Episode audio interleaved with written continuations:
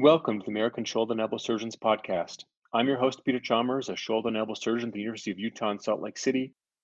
And I'm joined today by my co host, Rachel Frank, a sports and shoulder surgeon at the University of Colorado in Denver. Rachel, how are you? I'm doing great, Pete. How are you today?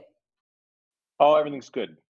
Before we get started, I should mention that views expressed podcast do not necessarily reflect the views of the American Shoulder and Elbow Surgeons Society, the University of Utah, the University of Colorado, or the institutions of any of our guests.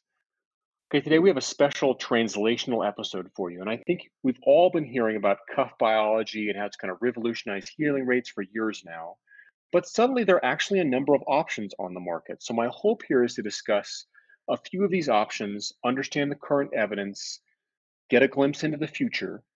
And to talk about these topics, I've invited two experts. First, we have Dr. Brian Feeley, who's the chief of sports and shoulder at UCSF. Brian, welcome to the podcast. Uh, it's a pleasure to be here. And next we have Dr. David Kovacevic. He's recently been on the faculty at both Yale and Columbia. He's transitioned to private practice, but has a background studying um, amniotic fluids and rotator cuff disease, and I think has a lot of understanding of the basic biology here. So, David, welcome to the podcast. Yeah, thanks, Peter. Thanks, uh, Rachel, for having me. I think it's going to be a great, uh, great hour. All right, so let's start before we get into what's available on the market. Let's start with what's available locally at the site. So, Brian, you know we've we've heard for a lot of time about the local environment for healing and how we can maximally activate it. We've heard about microfracture. What are your thoughts? Are you microfracturing the tuberosity? How do you get the most out of the local environment without adding anything else in?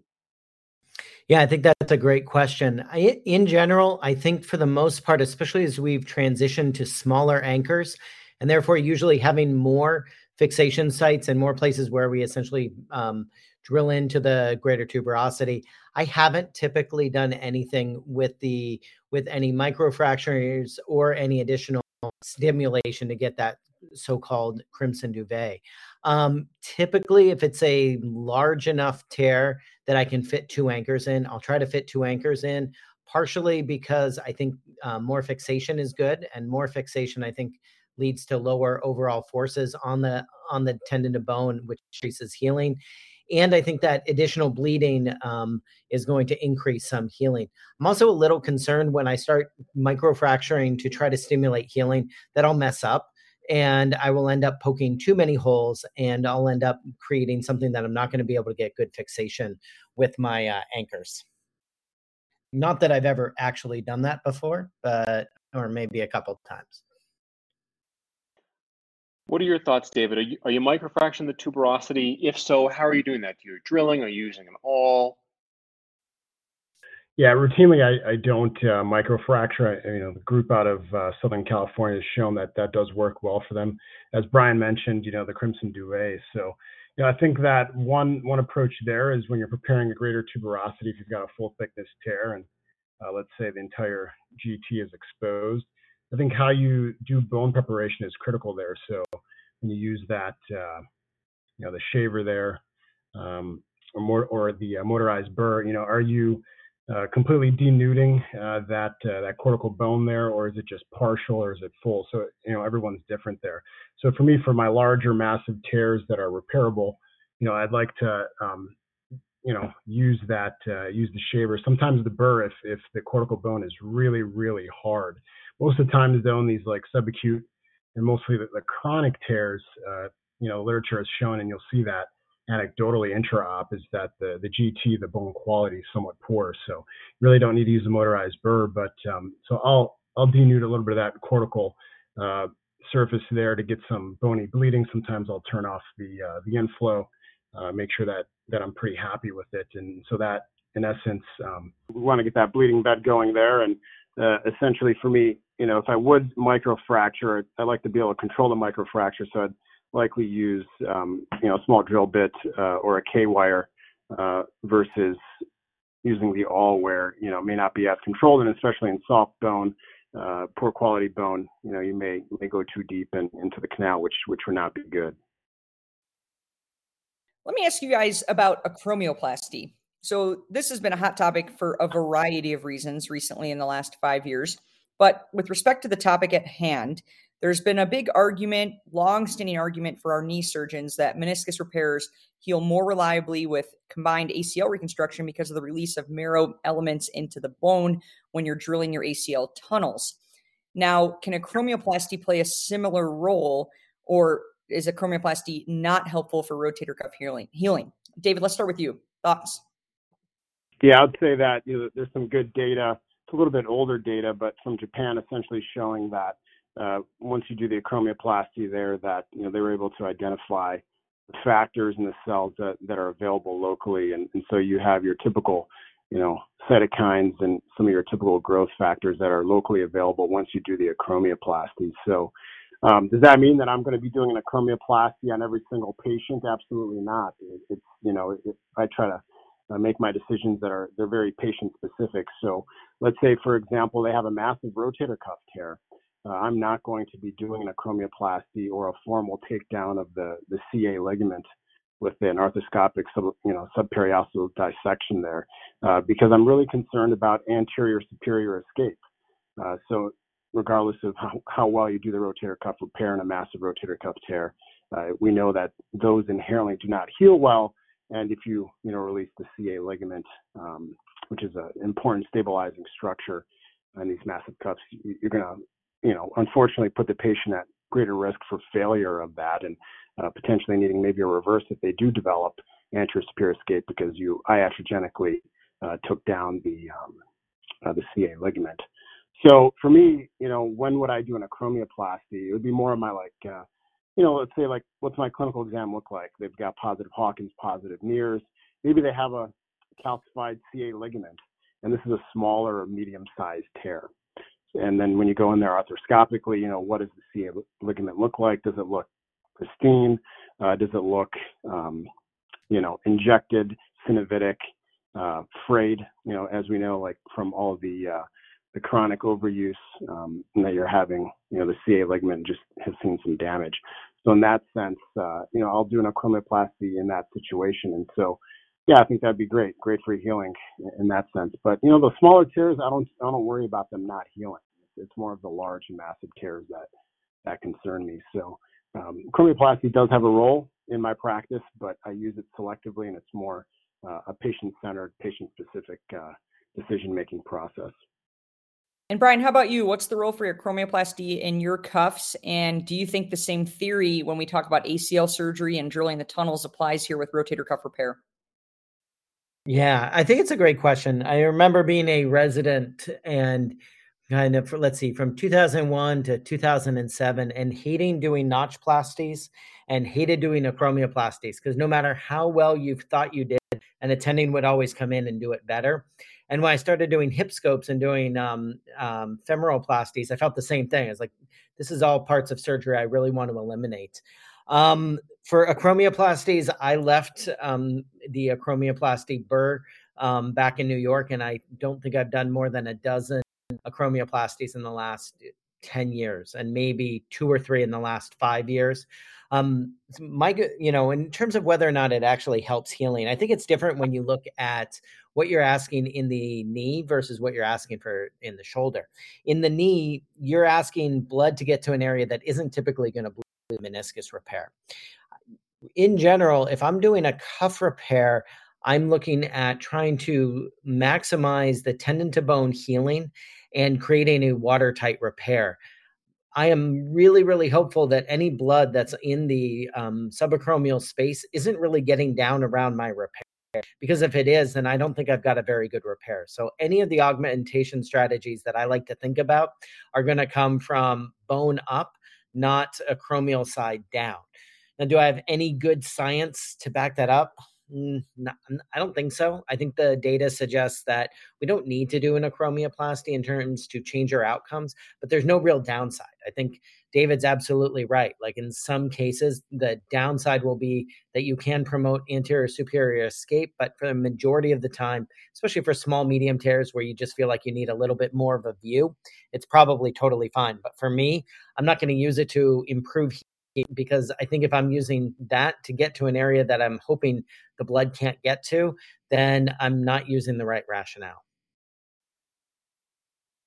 Yeah, Brian, I, I, I completely agree with you, and I also, David, I think your points are well taken. I, I guess my question here is: this is so to me, this is like where the biology first begins. You know, we had this old argument from the knee, this old evidence from the knee. We had the evidence that David so adroitly brought up about from Japan about the, the elements released when you do the acromioplasty. And then we have all these clinical studies that when there's multiple randomized clinical trials that show no difference in healing rates. So I think this is a good example of how maybe you can make an argument in your head and find ways in which maybe it doesn't connect clinically. And you brought up maybe the reasons why about the fact that the acromion doesn't connect with your repair if you do the repair properly. I wanted to ask you the same thing about bursal stem cells, which are kind of the newest, hottest local adjuvant. And there's been a lot of talk about how you can, during your subacromial bursectomy, take some, some somehow take those contents and then you could trap them and put them back into your repair. What are your thoughts on this, Brian? Is this is this something that's going to change our practice? What does the future hold for this, in your opinion? Yeah, I think the point of care stem cell treatments, I think, are as promising as anything else, at least at this point in time. So if you're thinking about like, well, where can I harvest viable stem cells, um, concentrate them, and then put them back in an area that's going to increase my healing, let's say 10, 20%, and being be able to do that in a cost effective manner. I think in the shoulder, you're looking at three potential places. You're looking at um, essentially from the bone marrow, so proximal humerus, which has had some variable outcomes, uh, variable um, amounts of stem cells, but they're essentially bone marrow stem cells. Um, from the um, bursa, which is going to include some of the fat in the area, so it's going to be similar to harvesting from the fat pad. Um, and then other bony sources, which I don't think are nearly as viable. Some people have talked about doing distal clavicle um, harvest, which I think if you've already got the proximal humerus, you've already got it exposed, doesn't really make all that much sense. In terms of whether or not that's going to be the next great clinical avenue, um, I think the number of stem cells that are actually available that are truly stem like in nature and whether or not they're going to promote um, healing it still remains to be seen. But I think overall it's promising um, and it's more than some of the, I would say, off the shelf options that are um, more frequently used. What are your thoughts, David? I'm, I'm sure you've heard all this talk recently about bursal stem cells. Do you think this is the future?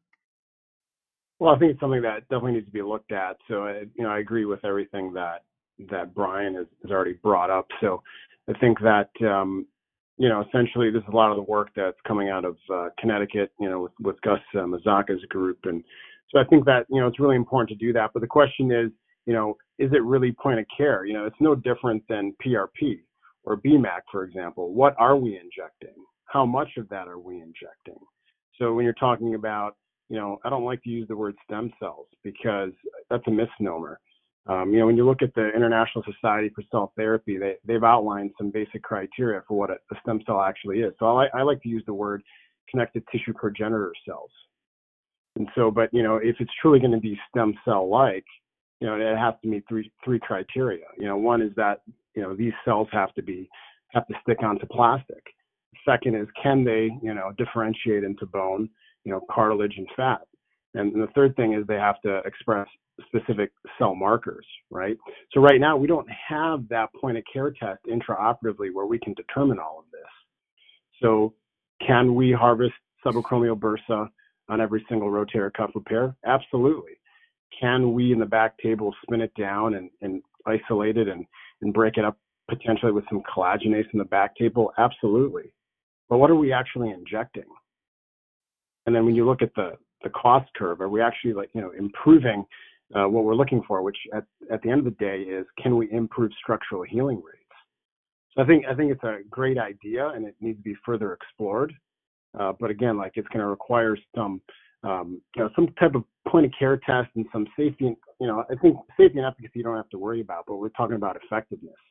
That's a different question. And so, you know, you're gonna have to have a really good control group, and then you have this experimental group, um, and you'll be you'll have to be able to show that these the structural healing rates, uh, you know, can be improved with with the addition of these subacromial um, bursal um, connective tissue progenitor cells.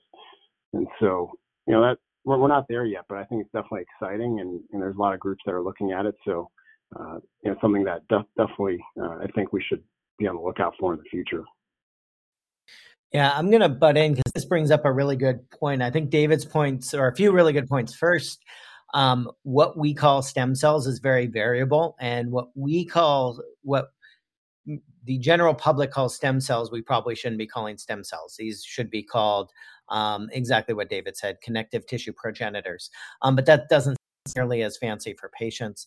Um, I think the other thing in some of Gus Mazzocca's studies is really interesting is the people that you would probably most want this from are the ones that have the least viable stem cell or con- connective tissue progenitor. So, especially older patients have um, a much more difficult time forming colony forming units. So, even though these um, connective tissue progenitors are there, um, they may not be as viable. And then, when you what hasn't been explored are these other patients that we really think are going to be the ones that need these um, augmentation strategies. People with older with um, comorbidities, they're older, they've got bigger tears.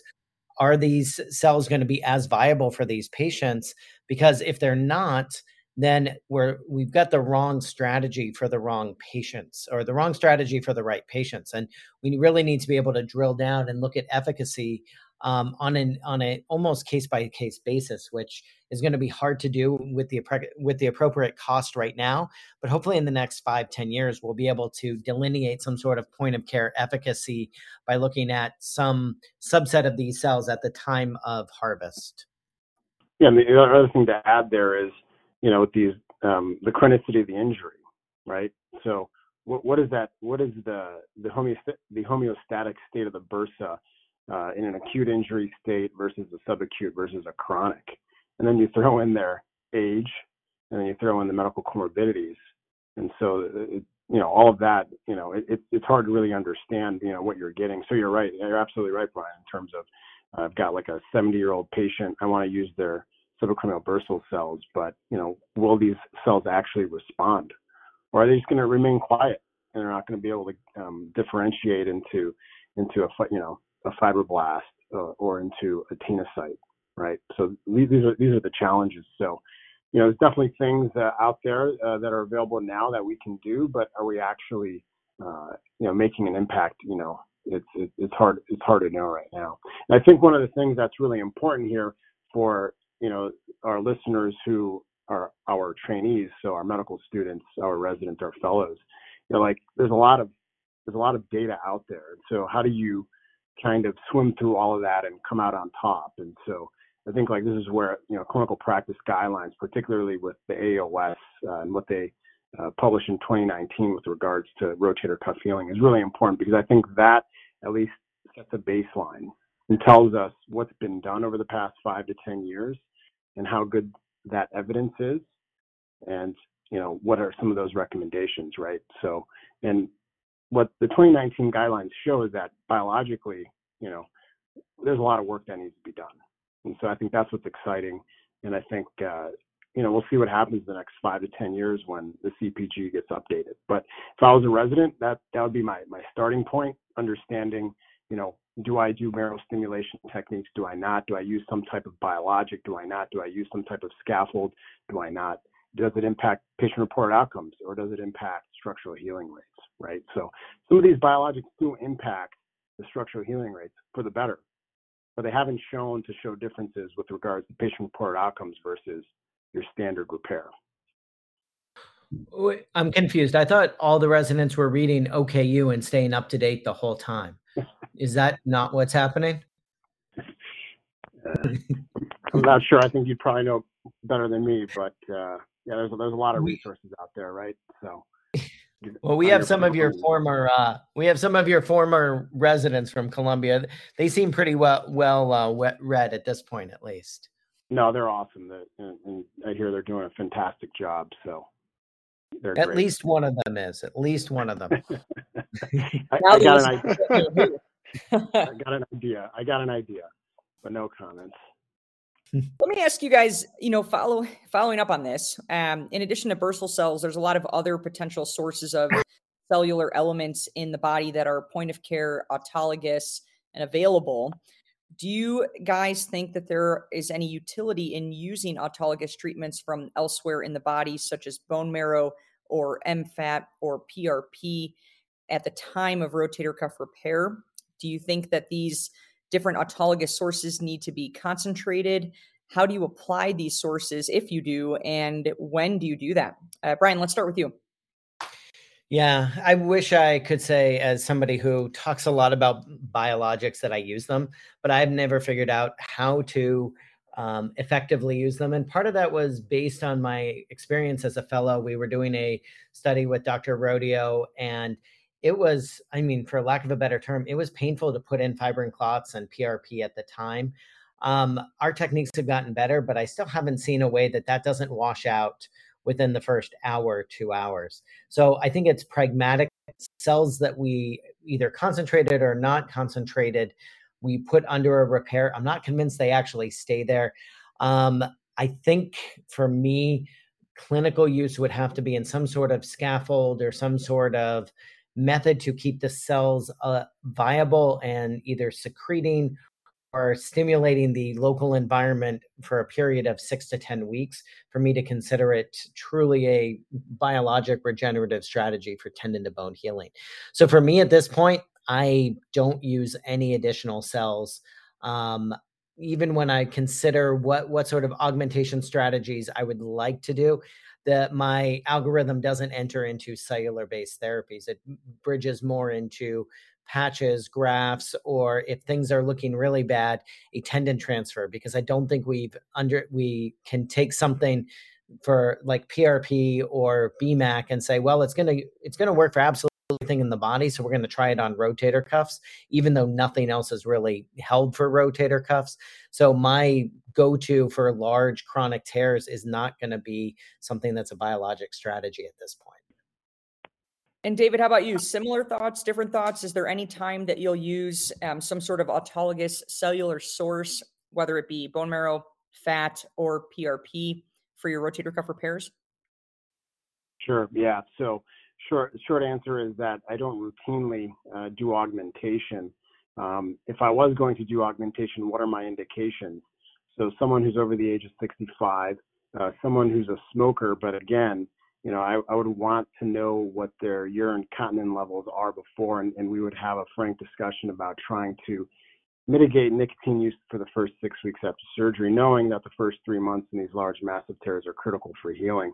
Other folks would be those with autoimmune disorders, folks who are on oral corticosteroids for some reason, uh, you know, whether it's for chronic asthma um, or maybe sarcoid or some other things. And then obviously, like how many cortisone injections, right? So I typically limit uh, one cortisone shot in these degenerative rotator cuff tears, but sometimes you will get uh, patients in your office who've already had multiple cortisone shots. Even though there's some great data now coming out of special surgery that uh, retrospective review, but showed that uh, more than one cortisone shot, you know, deleteriously impacts rotator cuff tendon bone healing.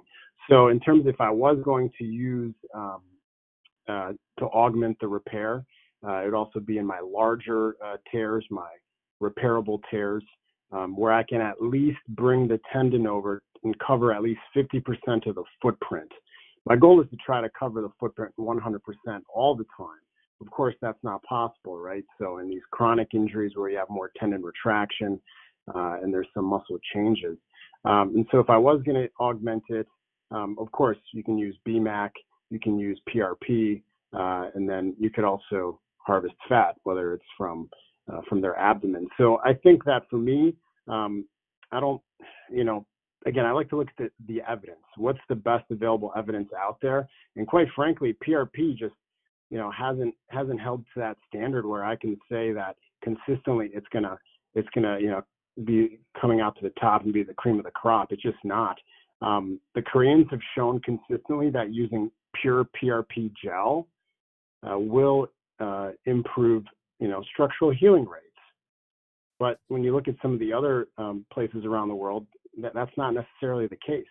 And in terms of impacting the patient-reported outcomes, really there's no differences whether you use PRP or, or you don't. And so knowing the type of PRP that you're using is also critical, right? So the platelet-rich fibrin matrix that, that Brian talks about with, with his time with, with, uh, with Scott, uh, with uh, Scott Rodeo, you know, they showed that um, delivering platelet-rich fibrin matrix actually increased uh, failure rate. So there was a, a, lower structural healing rate. I think it was about 40% of their repairs there uh, did not heal, and I think they used ultrasound as as the way to to assess healing there. So for me, you know, if I was going to use PRP, I'd be using pure PRP gels. I wouldn't be using pure uh, platelet-rich fibrin matrix. In terms of BMAC, we just don't know. There's just not enough there. Um, Nicholas uh, uh, I'm probably like um, mispronouncing his last name, but from the Cleveland Clinic, uh, you know, they've done a really nice systematic review showing us that, again, with BMAC, no difference than PRP. We don't know what we're injecting. The, there needs to be a standardization of the methodology. And then the last one, uh, you know, I'm just not, you know, I'm not going to harvest fat. So uh, for me, if I was going to augment, I'd use platelet-rich plasma and it'd be a PRP gel type, and I'd interpose it at the interface because that's where the best data is right now that we have published uh, out uh, in, in the, in the medical literature. Okay, I've got a question for any of you. Um, why do you think that we can show better structural healing, but we don't see improvement in patient reported outcomes? Do you think that's the quality of the repair? Do you think that's just our subjective differences in patient reported outcomes aren't granular enough? Or is there something else we're missing? And that's a great yeah, my, my, question. Yeah. Um, I think it's a great question. I think it's a real question that's that's um, plagued the cuff literature for a long time, and I think there's a lot that goes into it. And I think if you look carefully at the questions we ask and our patient-reported outcomes, they're so driven by pain um, that I I wonder sometimes if the if because the pain relief is so good with treating the biceps and a partial repair that um, that obscures much of the effect of maybe 100% healing um, the same is true for debridement, and the same may also be true because of the length of the outcomes, and that the longer you follow the patients that are treated with a cuff repair that doesn't heal, the worse they do. And I think that Moosmayer has shown that pretty clearly. I also yeah. wonder about the responsiveness of our outcome scores, and I, I think that there's more work to be done then done there, but certainly um, that's difficult work to do. And I don't mean to act as though the work that's been done so far is for naught. I mean, I certainly have a ton of respect for all the work that, for instance, Matsen put into putting together the simple shoulder test and that our own society put into creating the American Shoulder and Elbow Surgeon score, which I think is a good score. What, what were you going to say, David?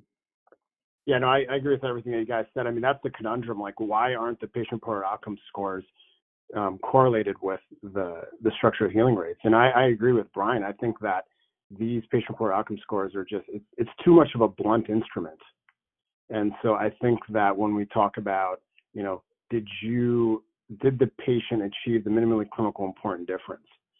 You know, um, and I think that the majority of the patients probably do. You know, so you should probably be looking more at the substantial clinical benefit instead. If 80% of your patients are all meeting the, the MCID, you know, that that's the bar, right? So for me, it's more of like who hasn't met substantial clinical benefit it's almost like analogous to you know the rugby players that I care for, and essentially we we talk about return to play versus return to performance, right? So return to play, I think, would be like meeting the MCID. Return to performance would be the substantial clinical benefit.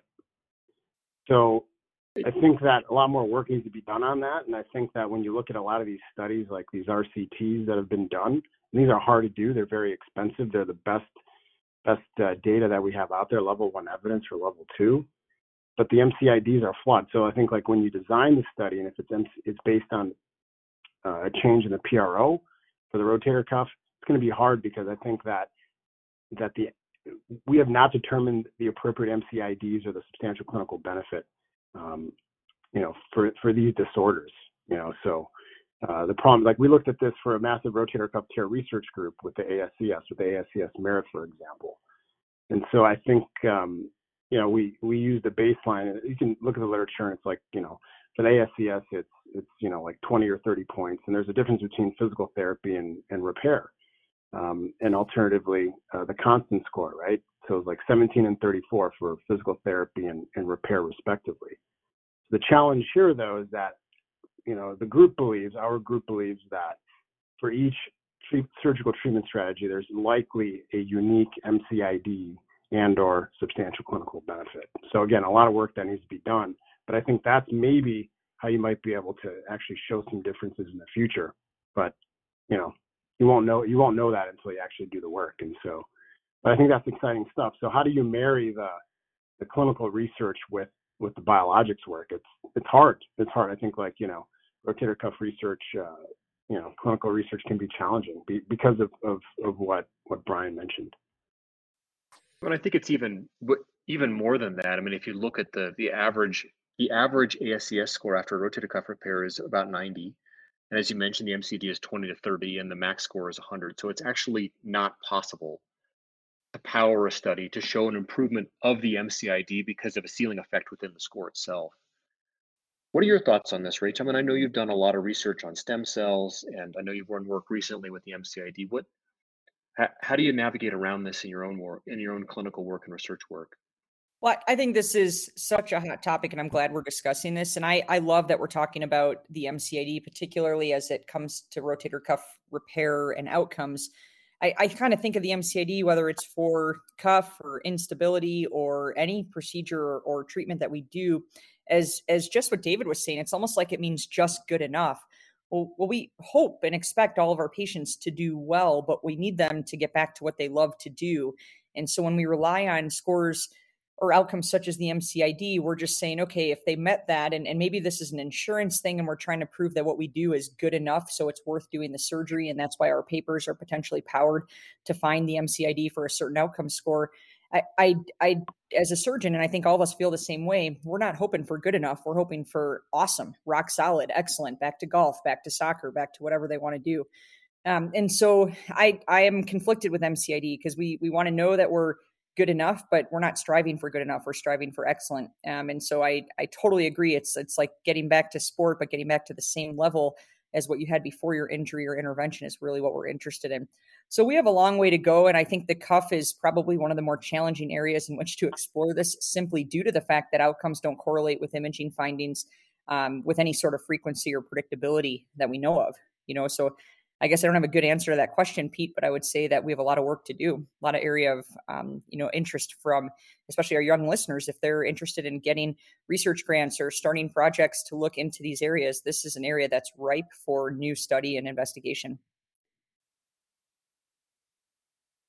Well, let's move on. Um, I want to talk a little bit about um, growth factors. So we've heard about you know growth factors you take from the body and you concentrate somehow, but there are some now commercially available growth factors recombinant. Of course, there's BMP, which we've used for a long time in fracture and for spinal fusion, and people have used in off-label and other circumstances. You can also now get platelet-derived growth factor, PDGF, which there is some evidence for in the cuff on the basic science side. So, Brian, tell me your thoughts. Is there any role to put these growth factors that you could just buy? I mean, you could you could do this right now. You could you could buy these. You could put them in your cuff repairs. Is there a role for that? Is there going to be in the future? Yeah, I think the you know is interesting. Some of the uh, research by Johnny Huard, um, he's been at a variety of different locations, but I think it was back when he was at Pitt, looked at what is really important in PRP, and one of the things that kind of rose to the top was platelet-derived growth factor.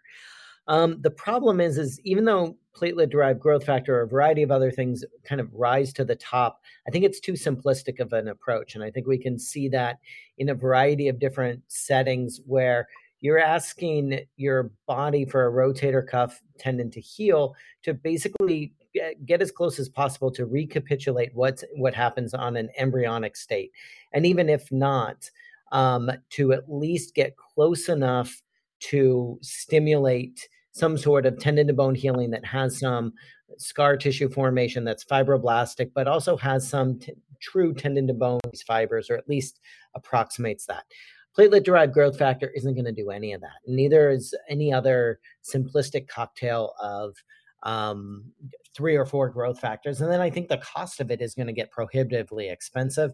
And the reality is, I don't know how much to add. I always am concerned by that initial study by Scott Rodeo that, and others um, during that time that showed too much of a great of a good thing actually inhibited healing.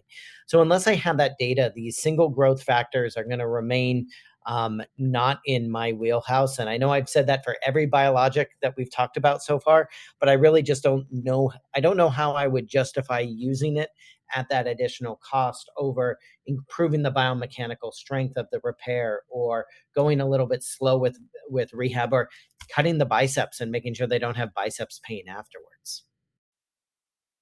What are your thoughts, David? Is this is this the future or is this just too simplistic as Brian says? Yeah, no, I agree with Brian. It's too simplistic. So I think that single factor therapy is is is, is probably not the solution. I mean, our preclinical data supports that, showing that you know single single factor therapy is not the way to go. It, it's it's more you know where you have tissue engineered constructs essentially. So you know something similar to what um, one of the things you mentioned, Peter, like you know that Purdue, um, you know, essentially like a cancellous bone allograft, right? So you have the unmineralized fibrocartilage and the mineralized fibrocartilage from cadaveric specimens, and it sounds like this is now being uh, tested in, in, in, in, humans in, in a clinical trial at, uh, in Chicago at Rush. So I think that here the most important thing is that you need the cells, you need the scaffolds, you need the growth factors. And so, you know, a lot of uh, folks have shown this, and I think that's really, really important. So for me, just like Brian said, you know, using only PDGF or TGF beta 3, for example, is not the panacea here.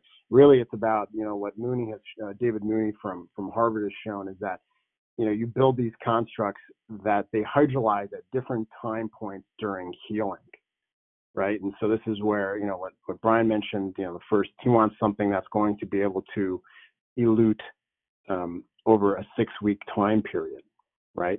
So identifying the growth factors that are, that are most responsible for um, minimizing inflammation. Some inflammation is important, but minimizing the bad inflammation and optimizing the good inflammation, uh, and then you know bringing all the other uh, building blocks and players on board, you know, during those first six weeks, or could even be up to three months, especially for these massive tears, because you know, the guys from University of Michigan and Cleveland Clinic have shown in their elegant studies that all these repairs they they all stretch out, right? So at one year they all stretch out about a centimeter. So uh, how do we you know minimize that tissue creep uh, and minimize that fibrovascular interface tissue? So it's going to have to be a multi-factor therapy uh, using a tissue engineered construct.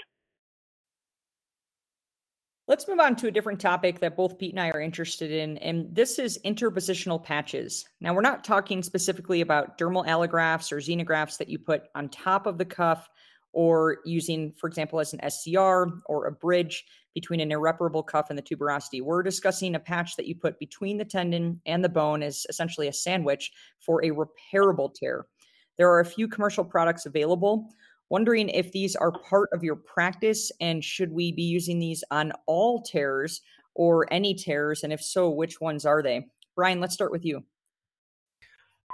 Um, so I love the idea. So I think when we look at where we have failed in biology, well, I did none of us hopefully failed biology, but we failed in rotator cuff healing is augmenting that tendon to bone healing. And I look at um, what makes the most sense is to have something in between tendon and bone that's going to be somehow bioinductive and stimulate some sort of increased healing. And as um, just said, we need to increase, like decrease the time it takes to heal so that these repairs stretch out. And one of the, going back to why people can look healed on imaging, but probably aren't doing quite as well or different with patient reported outcomes is I think those studies are right. I think these repairs stretch out, and in some patients, that repair gets so thin that it's just not, it's not essentially holding up and it's too thin to actually carry any load.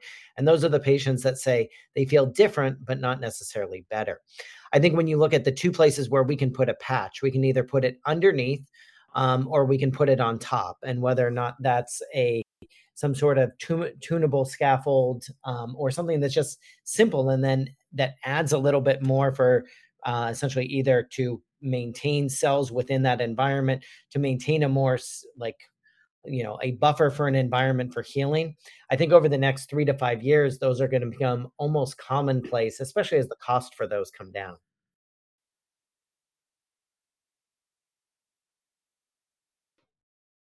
And david how about you? What are your thoughts on these? Yeah so these interpositional scaffolds. So the way i like to conceptualize these you know if i was talking to to my patients or let's say to trainees would be, you know, is this more of a biologic scaffold? Is this a mechanical scaffold, or is this a hybrid uh, biologic plus mechanical? So, you know, a lot of them to me that are available right now uh, on the market, uh, they they act more of uh, such as like a biologic scaffold, right? So, you look at BioWick. So, uh, I believe like Zimmer is is um, you know device company that that offers that. I have no uh, conflicts of interest with Zimmer whatsoever. So, uh, but the point here is that you've got an anchor and it's a fenestrated uh, anchor, and uh, there's a little bit of you know scaffolding material uh, that that's there. I think it's like a PLLA or a PLGA or um, composite.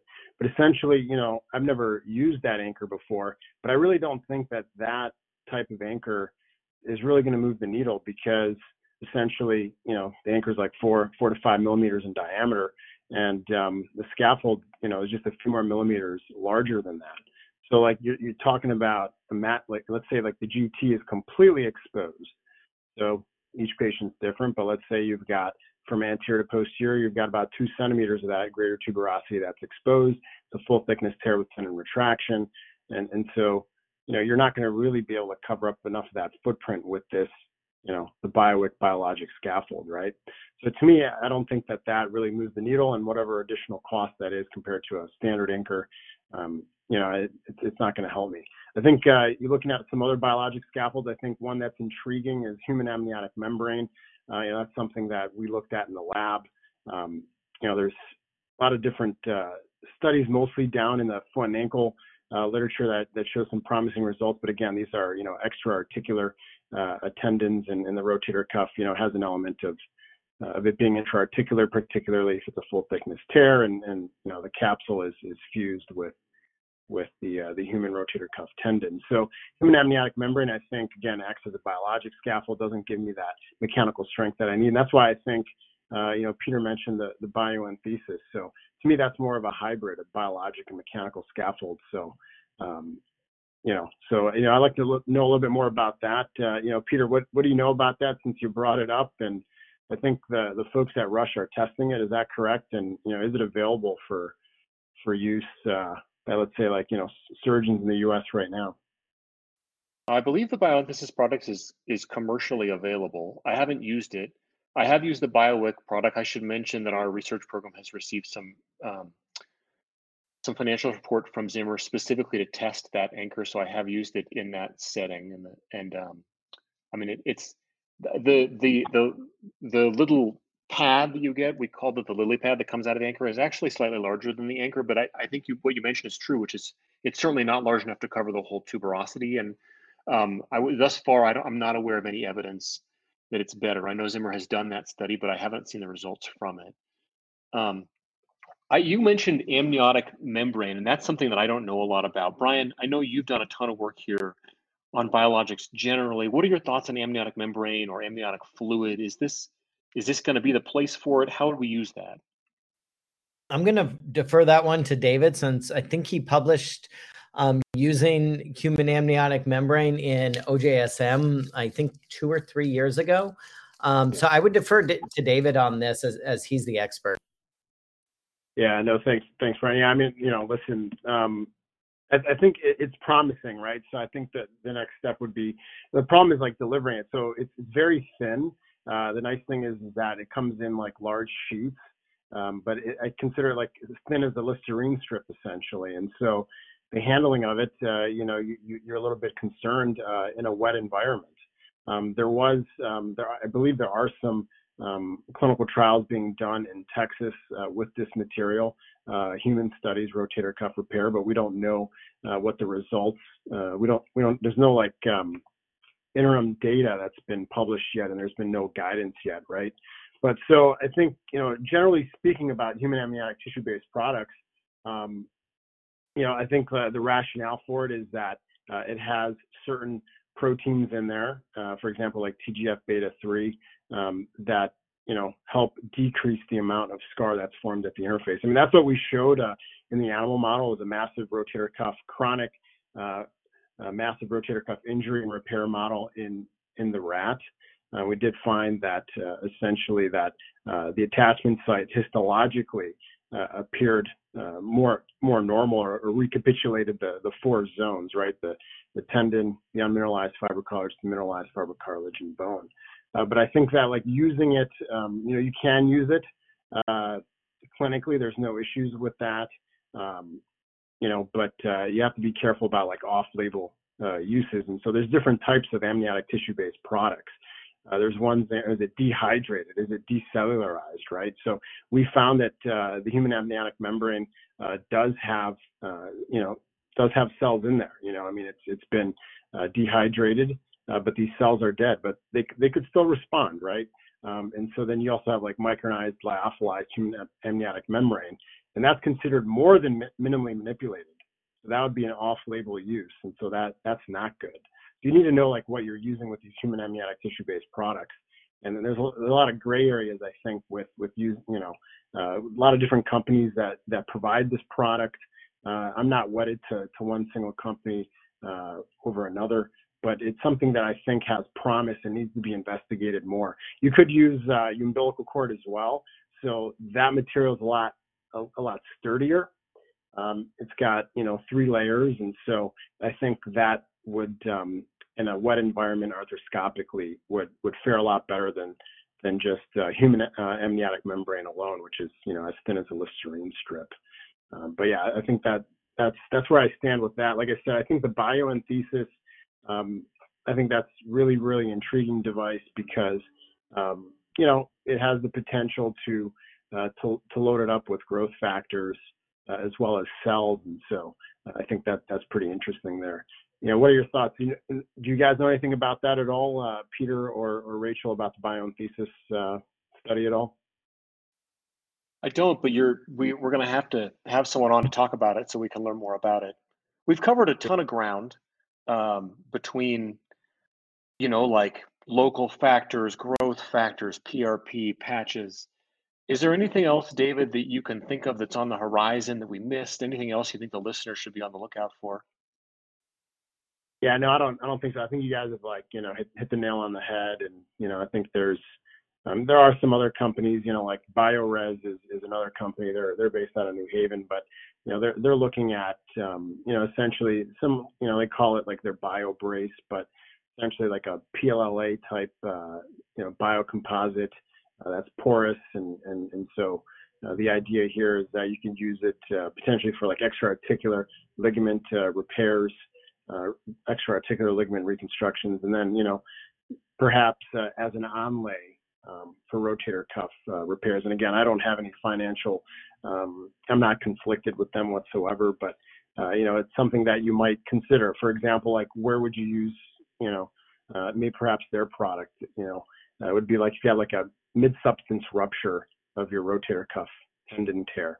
So you have all this tendon tissue loss, and you really don't want to do an SCR and uh, it could you know it only involves a supraspinatus, and so you can either a use hamstring tendon allograft, which I've used in the past for a similar case like that, and this has been described, um, you know, from one of the uh, professors out out in Australia.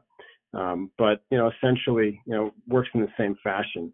Uh, you know, you get more length laterally. You know, the muscle quality is good, and you're able to reattach it to the uh, the greater tuberosity. So, a, lot of these companies exist, and I think that for you know, the, you know, the trainees listening uh, to this as well as the orthopedic surgeons in practice. Anything that you know, for me, the take-home points uh, at the end of the day for for the listeners is, you know, you need to really understand, um, you know, what the latest evidence is. You need to know your tissue source, the graft type, the processing technique, and, and most importantly, you know, counseling our patients. You know, educating them, and this is a shared decision-making process when you're considering using all these orthobiologics. So, and really, it comes down to like are you an early adopter or a late adopter to, to technology? So everyone has to go through that, through those questions in their mind. You know, am I going to, you know, use some of these newer products now, or should I wait until there's more evidence? Me personally, I'm I'm more in the middle. I'm not the last one to the party, but uh, not the first one either with regards to adopting new technology. So those are my last my last thoughts for tonight. What about you, Brian? I know you guys have been hard at work on this UCSF. Any glimpses you can give us into a few you know things we may have missed or anything else you'd add yeah eh, you know i think i'm biased because i think a lot of these commercial things um, have some promise but i don't think we're, we're anywhere near recapitulating what the body can already do. So I honestly think the next step forward is going to be being able to stimulate your own stem cells or for rotator cuff patients, those that are remaining within the bone, tendon, and muscle, and leveraging either local stimulants or pharmacologic treatments to stimulate those um, um, uh, tendon stem cells, bone stem cells, muscle stem cells to regenerate at the time of repair. I think that's actually going to be more promising and probably a considerable amount cheaper than putting a patch, scaffold, or umbilical treatment in. That being said, I think the things that to the party with a lot of different options, meaning they have cells, they have some structural capabilities, they have growth factors, are going to be much, much more promising than a single um, growth factor or a single strat a single sponge that's going to be able to be used in nine different body parts.